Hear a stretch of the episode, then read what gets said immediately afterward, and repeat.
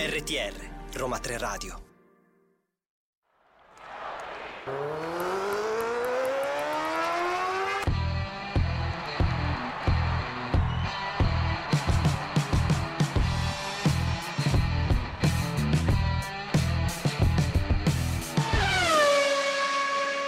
Siamo tornati, una nuova puntata di Poveri di Calcio dopo questa pausa di 2 settimane nella quale mi scuso, sono io che me ne sono andata in vacanza nella Riviera Sanremese, però torniamo e non potevamo non tornare con il botto. Torna il dominio del terrore, lo so, mi dispiace, mi scuso, però sono state presentate le monoposto, le nuove monoposto per il Mondiale 2020 di Formula 1, quindi che facciamo? Non ne parliamo, voglio dire, è fondamentale, ma oggi lo faremo con un ospite d'eccezione, Antonio Granato, conduttore di Pit Talk, che sicuramente ne sa più di me. Ciao, buongiorno, ciao a tutti, buongiorno. Ben trovato.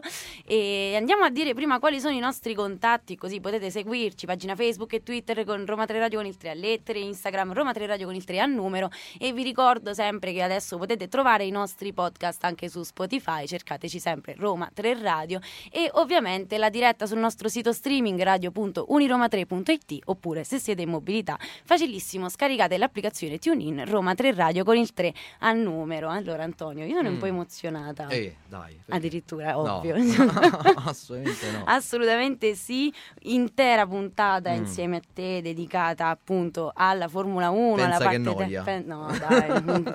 Noi di Poveri di Calcio siamo un po' scoppiati di testa, ormai la gente che ci segue lo sa, e credo che tu ti ci puoi ritrovare bene in questo contesto, dai. Dai, assolutamente sì.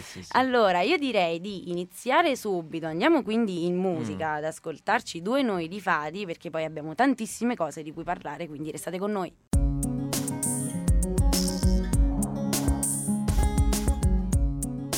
RTR Roma 3 Radio. Prima di partire però a parlare proprio della Formula 1, di tutte le cose tecniche, insomma, prima di annoiarvi, parliamo un po' di te, di Antonio Granato, professione, perché tu fai tantissime cose. Beh sì, diciamo che ho cominciato a scrivere, allora partiamo dall'inizio? Sì, va. Ero un tecnico aeronautico che lavorava in Alitalia, lì ero specializzato nella parte aerodinamica, anche se comunque lavoravo anche sui motori al bisogno. E ho fatto la scuola, diciamo quella di formazione tecnica all'interno della compagnia Alitalia, appunto. E con questo tipo di studi cominciavo a notare, siccome la mia grande passione per la Formula 1 mi accompagna da quando ero bambino, e cominciavo a vedere dei punti di contatto, delle cose che si somigliavano molto tra le monoposto di Formula 1 e gli aeroplani. Esempio stupido, anche il tappino delle gomme delle macchine di Formula 1, della valvolina, è uguale a quella che viene utilizzata sulle gomme degli aeroplani, per dire, no? Ma poi anche le riparazioni semplici con il nastro a alta velocità, che si utilizza sia in Formula 1 che sugli aeroplani. E quindi l'idea di condividere con il pubblico quelle conoscenze e quegli abbinamenti, quei paralleli che riuscivo a costruire tra monoposto e aeroplani. E fatto dove? Creando un sito. Io in realtà già scrivevo per qualcuno in passato, per altri siti minori, fatto però creo qualche cosa di mio. E ho creato F1sport.it nel 2013, se non sbaglio. 2013, inizio 2013, gennaio 2013, e da lì sono stato contattato poi da un noto giornalista che faceva parte, diciamo, della famiglia Sky, anche se lui era esterno, e ho cominciato a collaborare con lui, poi ho fatto un anno con Sky Sport F1 HD.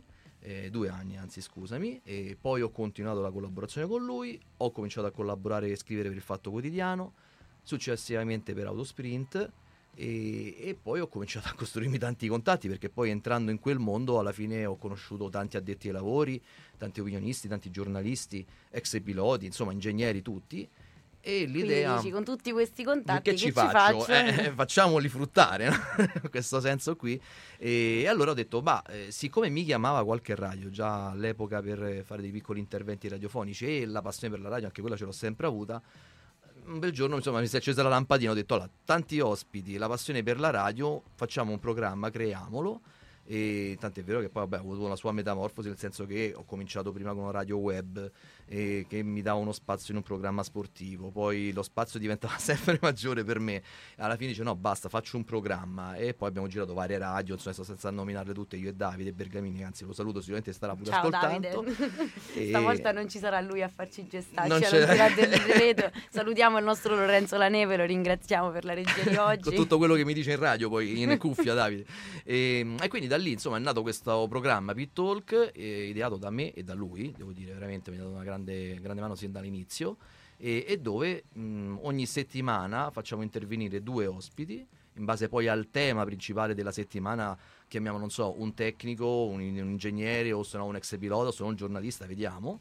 E da lì è nato questo è nata successo, questa grande famiglia. Tra l'altro avete raggiunto il traguardo dei 200 episodi, che non mi sembra poco. 200 episodi lo scorso anno era fine 2019, e puntiamo sicuramente a quello dei 300, ma poi francamente non mi sono posti limiti, anzi andiamo avanti finché insomma abbiamo la forza e la volontà, è un grande pubblico che ci segue, perché poi c'è una grande community dietro. Certo. Il bello è questo, che arrivano domande anche durante la settimana su Telegram, via WhatsApp, perché magari il mio numero, via email, via social. Sì, poi tu sei sempre molto disponibile proprio per la community. Ci inizi un po', io faccio parte della community, sì, quindi è vero. Dire che... diciamo che insomma, cerco di dare risposte un po' a tutti, magari ci metto un po' di tempo, però magari insomma cerco di accontentare e dare delle risposte. E poi ti sei cimentato insomma anche nella scrittura proprio dei libri. E poi è nato Formula Tecnica 2018 lo scorso anno, 2019 io dico quest'anno perché in realtà il titolo 2019 perché si noi fa ragioniamo in anno Formula 1, non in anno, non potevo chiamarlo 2020 perché la stagione deve ancora cominciare, quindi faccio riferimento alla stagione precedente, e anche lì è stato un bel successo, e poi insomma credo che sia piaciuto anche il discorso di mettere delle immagini dove spiego quindi quelli che sono gli elementi che vengono aggiunti e come vengono modificate le macchine durante la stagione. Cerco di utilizzare sempre un linguaggio molto semplice, non di fare i paroloni da ingegnere o chissà che cosa, però insomma cerco di essere... magari ne riparliamo tra pochissimo perché con i famosi gestacci andiamo ad ascoltarci prima Sean Paul e poi torniamo a parlare di Formula 1 Tecnica 2019.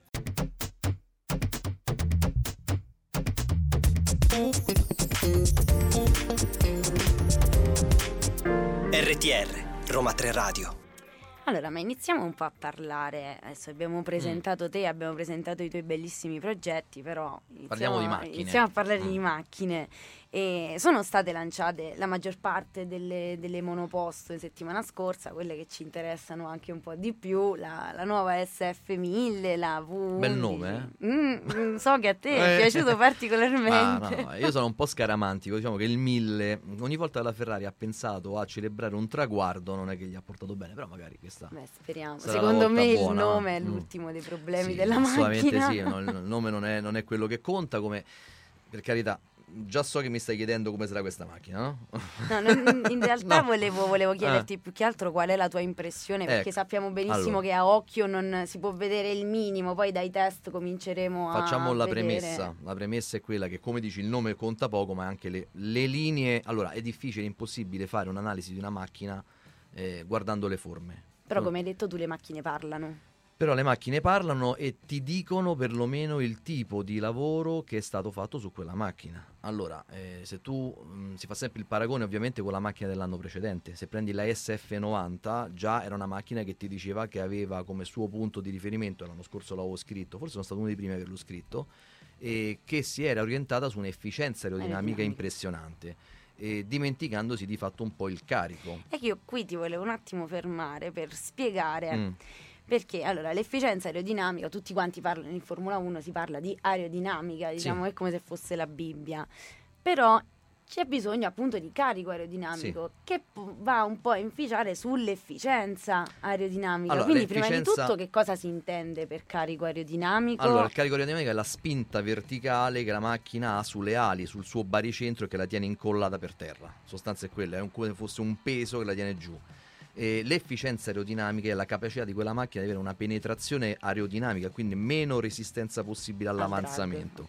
Il sogno di ogni aerodinamico è trovare la formula giusta per avere un grandissimo carico aerodinamico ma anche un'efficienza aerodinamica ottima. È praticamente impossibile, devi trovare un compromesso. e diciamo che la Ferrari l'anno scorso ha messo il suo... No, ha fatto una scelta che dire che ha capito niente no, perché la SF90 non era da buttare, però ha fatto una scelta in cui il suo indice era molto spostato verso l'efficienza aerodinamica e non il carico.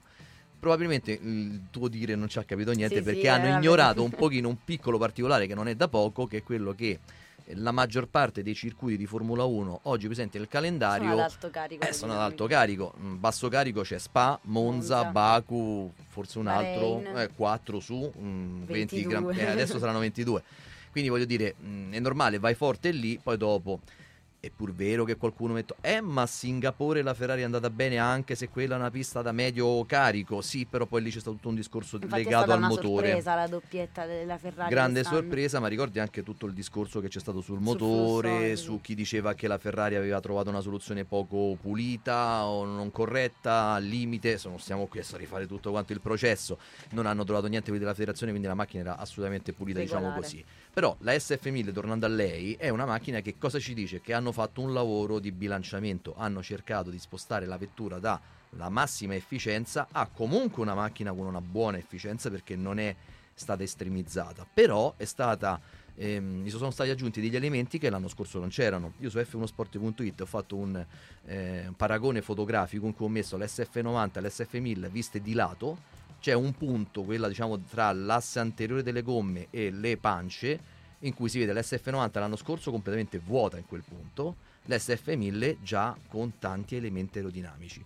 Questo sicuramente porterà a un drag, a un carico aerodinamico, cioè a una resistenza aerodinamica maggiore, però anche qualche punto di carico in più, che è fondamentale non tanto anche certamente per la percorrenza delle curve lente, ma per la gestione delle gomme, che sappiamo sono quelle che contano poi. Che hanno dato molti problemi l'anno scorso, ma io direi di andarci ad ascoltare City Life e poi torniamo per parlare anche delle alte monoposto che sono state lanciate settimana scorsa.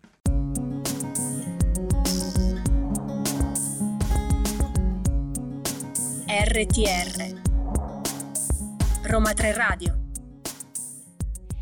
Parliamo anche un po' delle altre monoposto, è uscita anche la nuova V11 della Mercedes, e tu che hai occhio, che cosa ci puoi dire? Hanno detto, da quello che ho letto in giro, sembra una macchina spaziale. È un mostro, è fantastica, no? A vederla, ecco, il solito discorso, la macchina parla di uno studio approfondito, una macchina estrema, che probabilmente ti racconta che è stata cominciata ad essere progettata molto prima degli altri, proprio perché è molto elaborata e molto sofisticata. E anche perché gli altri dovevano andare a coprire le mancanze, mentre la Mercedes poteva sviluppare direttamente una nuova macchina. Se guardi la Ferrari è stata una rincorsa continua l'anno scorso, per un attimo sembra addirittura un sorpasso, comunque è stata una rincorsa al titolo alla Mercedes.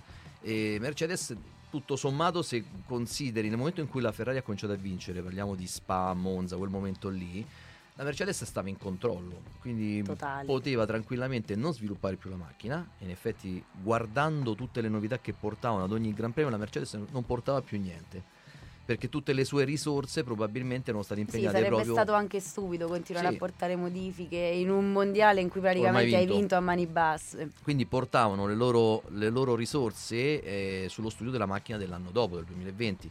E soltanto quando la Ferrari, vincendo a ripetizione, ha cominciato a dare un pochino fastidio, perché la Mercedes prende le schiaffe a ripetizione, non era abituata, hanno tirato fuori nuovamente qualche cosetta, avranno girato forse e hanno rimesso al loro posto e hanno rimesso ordine, più che altro, seppur per carità la Ferrari ha fatto un ottimo fine mondiale, però la Mercedes è quella macchina che probabilmente in quella fase del mondiale ha impegnato molte risorse, lo si vede da una scultura aerodinamica pazzesca che ha creato sempre nella solita zona, quella tra l'asse anteriore e le pance, e dove ha sofisticato ancora di più già quello che era ben presente l'anno scorso. È una macchina però che impressiona anche per come è stata rastremata al posteriore.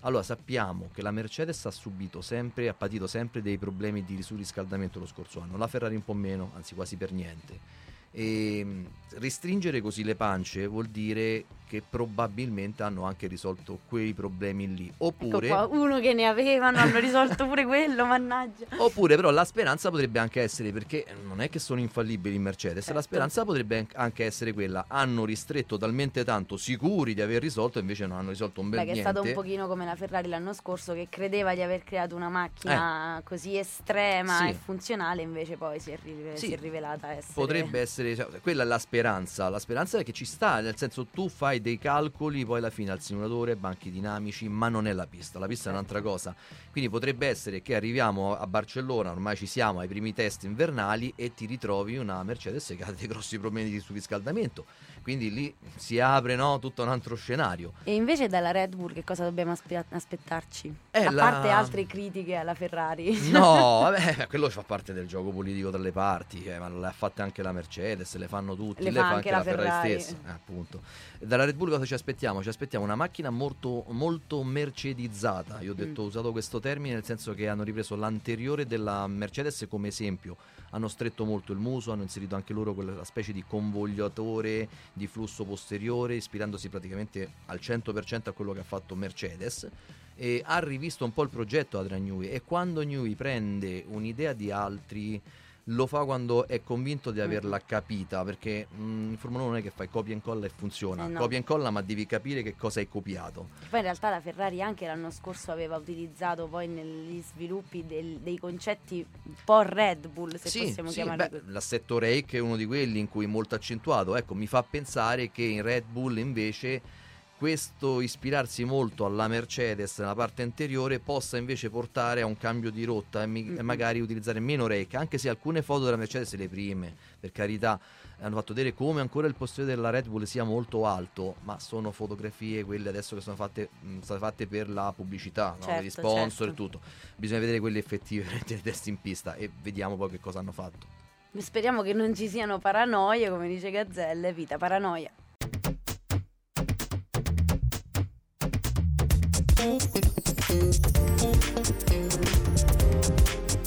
RTR Roma 3 Radio. Quindi, dati questi tecnicismi delle macchine che abbiamo recuperato, secondo te che mondiale dobbiamo aspettarci? Allora, diciamo sicuramente un mondiale con la Mercedes favorita ancora, perché insomma se lo merita, ma parte da una base, come ho detto prima, no, nel precedente stint, come dico io. Sicuramente è la favorita, la macchina da battere, l'abbiamo detto, forse anche dalle forme già mette paura, però dietro io ho paura a dirlo, mi spiace a tutti i ferraristi magari sono all'ascolto, più la Red Bull che la Ferrari. Io condivido il tuo pensiero, perché anche questo l'abbiamo visto l'anno scorso, quanto la Red Bull abbia diminuito la distanza dalla Ferrari, e quindi anch'io ho paura che quest'anno la Red Bull, perché la Honda sta facendo veramente un bel lavoro. Ma guarda, in effetti è quello il discorso, che la Red Bull è sempre stata frenata probabilmente dalle prestazioni del motore Honda che non c'erano, e quindi nel momento in cui nel momento in cui sono riusciti a crescere, finalmente sono riusciti a crescere anche loro, no? Honda, perché mi dici Renault, mi stai portando fuori strada? Prima non era motore Renault. Ma l'anno scorso no. Dall'anno scorso no, l'anno scorso hanno messo il motore Honda che è cresciuto tanto, e quindi probabilmente, credo io, con questo incremento di potenza che hanno avuto adesso, cioè se l'aerodinamica della Red Bull non funzionava perché mancava potenza e mancava velocità, adesso cambia. Adrian Newey può finalmente dire ok, adesso ho un motore, non dico non è il migliore della classe, diciamoci, certo.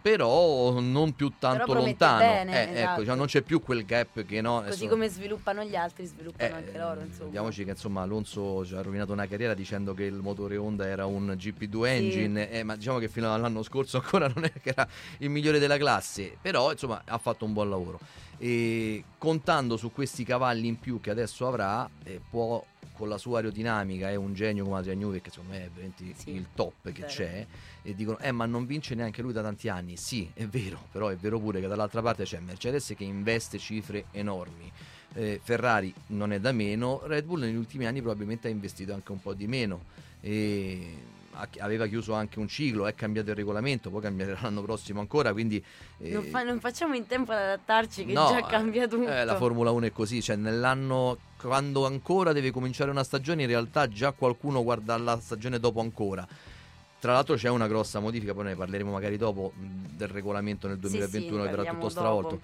Quindi però voglio dire, da una parte credo che i valori in pista grosso modo rimarranno quelli, con una Red Bull che si affiancherà o sorpasserà un pochino la Ferrari. Lo so, è doloroso a dirlo, no, però è questo. Mi affiderei tanto alle doti di Leclerc, che magari può riuscire ad arginare, non tanto a quelli di Vettel, che... Tu non ci speri proprio in un risveglio di Sebastian? No, ti dico la verità, no, non credo, anche perché se già il primo anno Leclerc è riuscito a fare quello che ha fatto, al primo anno in Ferrari, un ragazzetto... E avrebbe potuto fare molto di più. Cioè, voglio dire... Anche lui avrà avuto una componente di emozione, certo. Anche una componente in cui dice: io non conosco ancora l'ambiente, non conosco bene la macchina, no? Era svantaggiato, no, diciamo, ma anche la pressione proprio del dimostrare che la fiducia che gli era stata data era ben riposta. Ma tu immagini un ragazzo di quell'età, sì, lo immagino, abbiamo la stessa età quindi. Dentro quella monoposto, passando sul rettilineo di Monza, quando vedi una tribuna completamente, cioè, qualche effetto lo fa, lo fa anche su piloti più esperti, per carità, però io sono convinto che se l'anno scorso è andato forte, quest'anno sarà carichissimo. Se la macchina sarà all'altezza, potrà fare qualcosa di meglio, quindi, infatti vedete. È proprio di piloti che voglio parlare con te. Andiamoci ad ascoltare Love Myself e poi parliamo un po' delle dinamiche interne ai vari team dell'anno prossimo.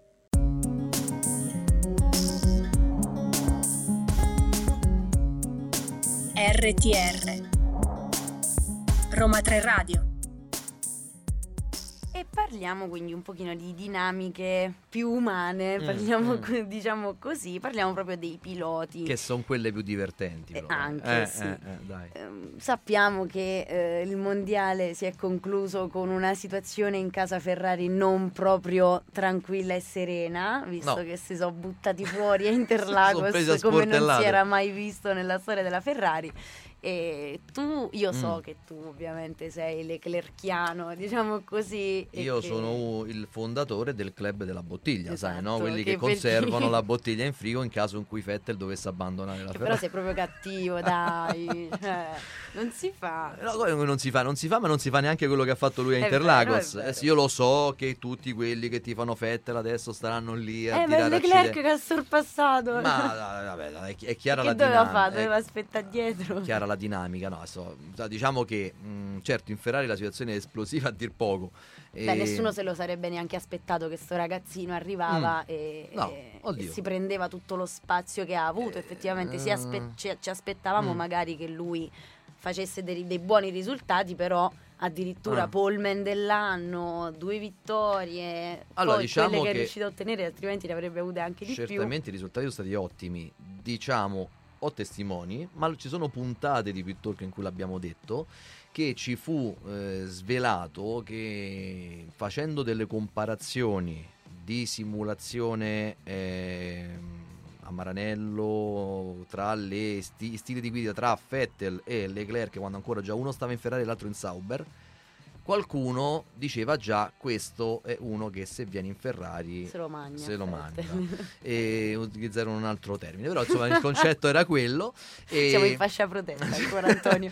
E quindi l'abbiamo detto tante volte in radio: guardate, mi ricordo l'anno prima del suo arrivo in Ferrari, guardate che io mi ero esposto su questo, quindi come qualche volta uno non ci prende e fa anche la brutta figura, perché quando l'ho fatto l'ho ammesso, però questa me ne prendo anche insomma il merito di aver detto, che poi erano indiscrezioni che giravano nell'ambiente, che era un pilota che si vedeva su carta che aveva dei valori forse anche superiori. Ma poi si è costruito in tutte le varie in tutti i vari campionati anche precedenti alla Formula 1, ha bruciato le tappe, ha sempre stravinto comunque. Ma ha bruciato le tappe, e quello che mi ha impressionato tantissimo lo scorso anno era la sua freddezza. Allora, se tu prendi il suo capolavoro assoluto l'anno scorso, secondo me è stato quello della vittoria di Monza, dove non tanto è la vittoria, perché poi è come l'ha ottenuta, cioè tenere dietro 2 Mercedes a turno, perché prima Hamilton e poi Bottas ci hanno provato. Bottas ci ha provato in maniera anche un po' relativa, possiamo dire, per carità, così. Però sai, quando vedi un mostro grigio argento che ti arriva dietro, certo, anche perché non ci si aspettava neanche che la Mercedes fosse così forte a Monza. Brava, effettivamente non si aspettava, anche se ce lo anticipò Mazzola che lo poteva essere. Invece me lo ricordo nella puntata del venerdì che abbiamo fatto uno speciale per Monza, e ci disse occhio alla Mercedes, e infatti così fu. Però dico, un pilota come lui, in cui attaccato da Hamilton, con gomme più fresche, lo tiene dietro e lo fa sbagliare, gli arriva poi Bottas di rincorsa, anche lui gomme fresche, e poi capisci che ogni giro che passava lui vedeva quel traguardo della vittoria del Gran Premio di casa in Ferrari. Mi ricordo nei team radio che diceva, ma quanto manca, basta. Quindi voglio dire, quando aumentava la pressione e vincere tenendo dietro anche Bottas, portarlo all'errore anche a Bottas, sì, sì. Insomma, quello è stato un capolavoro in cui ti fa capire come un pilota come lui riesce a mantenere quella freddezza anche in momenti di... Cioè, se hai vinto quel Gran Premio in quel modo, vinci dovunque. Io ricordo che nel weekend in cui morì il padre, lui vinse, quindi il Gran Premio, insomma, non è una cosa da poco per un ragazzino, perché all'epoca quanto aveva, forse manco 18 anni. Sì, vinse, poi ricordo anche che dichiarò che ci fu una piccola bugia che lui raccontò al padre dicendo che già aveva firmato per la Ferrari, insomma, sì, no, è un pilota, cioè, un pilota dalla freddezza. Guarda, l'ho visto... veramente a pochi centimetri lo scorso anno a Monza nel paddock, già dalla domenica mattina quando arrivava con tutti tanti tifosi che lo salutavano, lui sembrava un pilota forse anche disconnesso da determinate dinamiche che ti emozionano, quindi un po' come se stava nella sua, nel tutto, poi nel suo mondo, dopo, poi mi emoziono dopo, no? Sai che poi c'è stata anche quando l'hanno fatto uscire da Monza, che l'hanno fatto uscire in borghese su un taxi, sì, che non l'avevano riconosciuto il tassista. Oggi ha vinto un ragazzetto veramente forte quello, però ciao, sono io. Allora andiamo ad ascoltarci Lucio Dalla, canzone, e poi torniamo per parlare di Formula 1.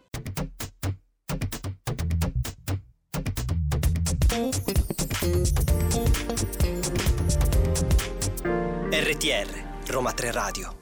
Sappiamo che però questo mondiale, diciamo, è un mondiale un pochino così di chiusura di un ciclo, perché poi nel 2021 si stravolgeranno, il regolamento verrà cambiato, quindi ci sarà a tutti gli effetti una nuova Formula 1. Che forse con il cambiamento che ci sarà non si vede un cambiamento così da un po'. Un cambiamento così, sì, effettivamente come dici te, da molto.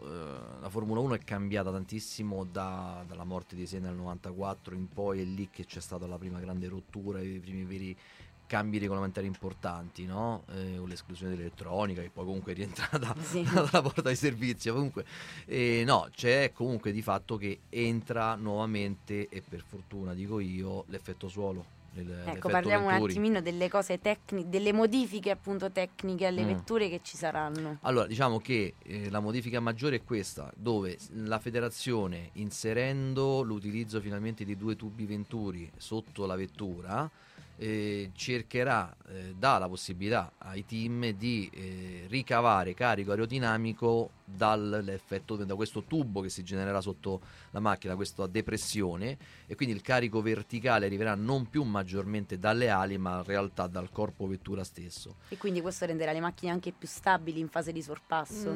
Sì e no, nel senso che il vero scopo di tutto ciò è che quando la macchina, sappiamo, il vero problema di questi anni era che quando la macchina che inseguiva si trovava in scia non aveva più l'aria pulita sulle sue ali, e di conseguenza le ali, non funzionando al 100%, perché vengono progettate in galleria del vento dove è sempre il flusso pulito, quando hai delle turbolenze e disturbano quell'aerodinamica non hai più quel carico che dovresti generare, di conseguenza in curva non stai più dietro la macchina che ti sta davanti e non stai più a una distanza ravvicinata. Creando invece, ottenendo il carico invece dal tubo Venturi, quindi dall'effetto suolo, da questa ala rovesciata che verrà generata sotto la vettura, te della turbolenza davanti hai sì un disturbo, ma molto, esattamente, molto meno influente. Quindi se adesso perdi circa, diciamo, il 40-50% di carico in scia, con il tubo Venturi, con l'effetto suolo, ne perderai un 10%, ma è tutto poi da verificare. E sappiamo, quando c'erano le vecchie Wincar negli anni 70, veramente viaggiavano a qualche centimetro una dall'altra quando erano in curva, perché non risentivano affatto delle turbolenze, tant'è vero che in alcuni Gran Premi addirittura le ali anteriori, ad esempio, non venivano utilizzate, si toglievano del tutto, perché era talmente tanto il carico del corpo vettura che l'ala era superflua. Quindi lo scopo principale è quello. Facendo questa modifica tu cambi radicalmente tutto, cioè devi riprogettare la macchina da un foglio bianco.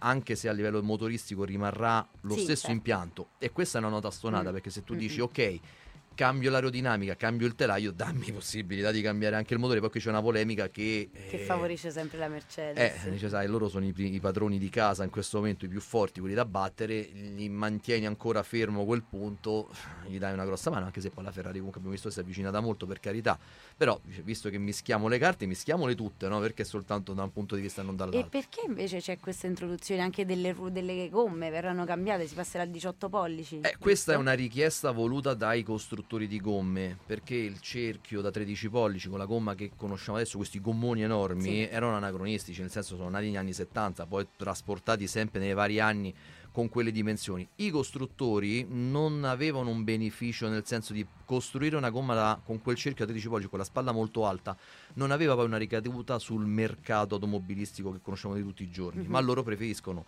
dice ok, devo fare un prodotto per la Formula 1, ma un prodotto che sia utile anche allo studio e all'applicazione poi di tutti i giorni sulle nostre macchine di serie. Quindi tanti marchi grossi non si erano avvicinati perché... diceva io devo fare una gomma che assolutamente non ha un ritorno. Invece in questo modo probabilmente nei prossimi anni non ci sarà più solamente la Pirelli come fornitore unico. Nel 2021 ci sarà ancora la Pirelli, però è molto probabile che un'introduzione di una gomma da un cerchio da 18 pollici, una spalla più bassa, possa attirare anche l'interesse di altri marchi, che è quello lo scopo, insomma. E andiamo ad ascoltarci un'altra canzone. Purtroppo a noi il regista non ci fa particolarmente segni, lui è più bravo, è più, però purtroppo vediamo che il tempo è più tranquillo, però il tempo scorre. Andiamo ad ascoltarci Ricky con Lo Sappiamo Entrambi.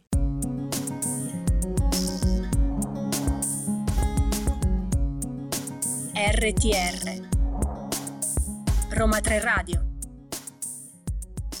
Torniamo un pochino ad Antonio Granato, appassionato di Formula 1, prima che... poi vabbè, l'hai resa la tua professione, però come un po' tutti, appassionati, cresciuti in Italia qui con la Ferrari e con la Formula 1, qual è il tuo periodo preferito della Formula 1? Immagino già la risposta, in realtà. No, dimmela te. Gli anni di Prost, mi hai detto che il tuo preferito è Prost, quindi voglio dire il duello Senna e Prost. Il duello Senna e Prost, secondo me quello è stato il momento più alto assoluto della storia della Formula 1 e anche forse anche per alcune cose dello sport in generale, perché penso che una rivalità così forte tra due campioni che è poi durata anche molti anni nella storia dello sport in generale è difficile da trovare. Adesso non voglio di questa trasmissione, ma Poveri di Calcio, faccio un esempio sul calcio, io poi particolarmente, però Messi e Ronaldo non si odiano così, voglio dire, anzi c'è un rispetto assoluto tra loro, ma insomma non, anche nel tennis o in altri sport è difficile trovare delle rivalità di quel genere, ma anche perché forse gli altri sport sono un pochino diversi, quando poi sei in macchina, lì in pista lì ci sono componenti particolari, nel senso che Senna quando arrivò in Formula 1 vedeva Prost come il punto all'inizio andavano d'accordo in realtà, ma almeno era una pace di un certo tipo, nel senso l'odio c'è sempre stato, insomma Senna sotto sotto lo ammirava, ma era il punto d'arrivo, il personaggio da battere, certo. Quando è arrivato poi lui tante volte l'ha detto che un po' lo detestava, erano tra l'altro piloti da due stili di guida completamente differenti uno dall'altro, anche di guida e di vita anche.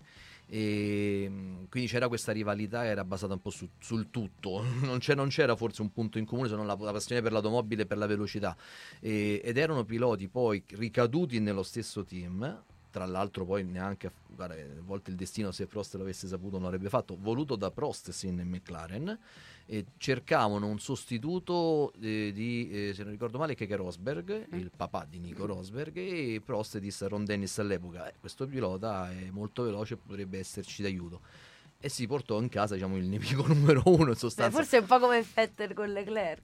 Oddio, adesso non scomogliamo questi. No, assolutamente. Questi sono miti. E quindi, in proporzione, non so quanto Vettel, so che ha lavorato per non avere Leclerc. Ci aveva visto bene. Ci aveva visto bene. Come avevamo avuto noi delle indiscrezioni, ce l'aveva anche lui. Anche perché forse Vettel, anche in passato con Ricciardo, lui tende a patire un po' il giovane a fianco, scalpitante.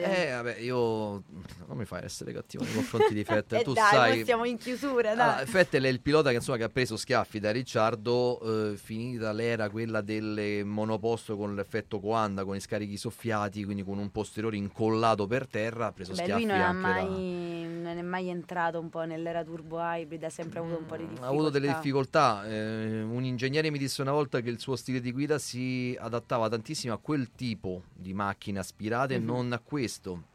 Beh, però lo stile di guida cambia, insomma.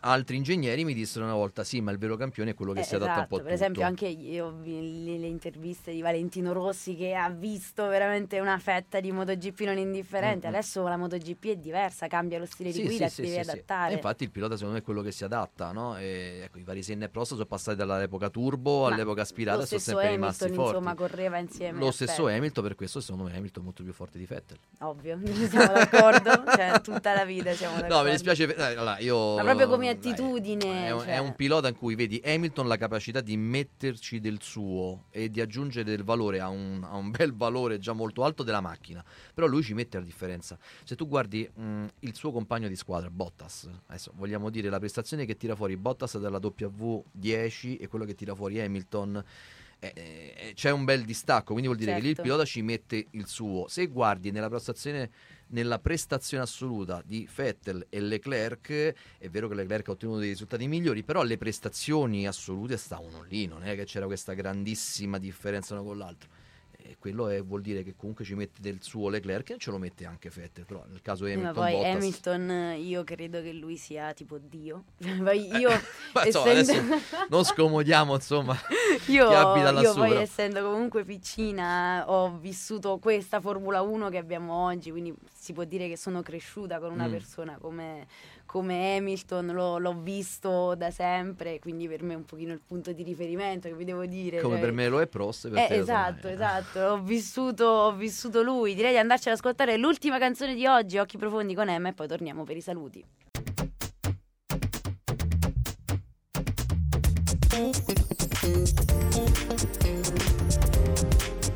RTR Roma 3 Radio. Purtroppo siamo giunti alla fine di questo speciale Formula 1 insieme a te, insieme ad Antonio Granato. Io non so come ringraziarti davvero per essere stato così disponibile, esserti accollato tutta questa puntata intera. No, vabbè, io poi quando parlo di Formula 1 starei qui anche un'altra ora. Lo so, infatti, ti capisco benissimo. Io allora ricordiamo un attimo i nostri contatti dove potete trovare il nostro podcast che uscirà a breve: Facebook, Twitter, Instagram, Roma 3 Radio, Spotify, Roma 3 Radio con il 3 a lettere. Ovviamente continuate a seguire la nostra programmazione pomeridiana sul nostro sito radio.uniroma3.it. Sta per arrivare una nuova puntata di Ti Cucino Io, dopo ci sarà come al solito Uruk, il nostro podcast sul concetto di città, per finire con Telepatici dalle 18 alle 19, se siete in mobilità, ovviamente applicazione TuneIn e Roma 3 Radio con il 3 al numero. Grazie mille Antonio per essere stato qui. Grazie a te, veramente è stato un piacere. Grazie mille alla redazione come al solito, grazie a Lorenzo in regia, e noi ci sentiamo lunedì prossimo, mi raccomando, stay poveri.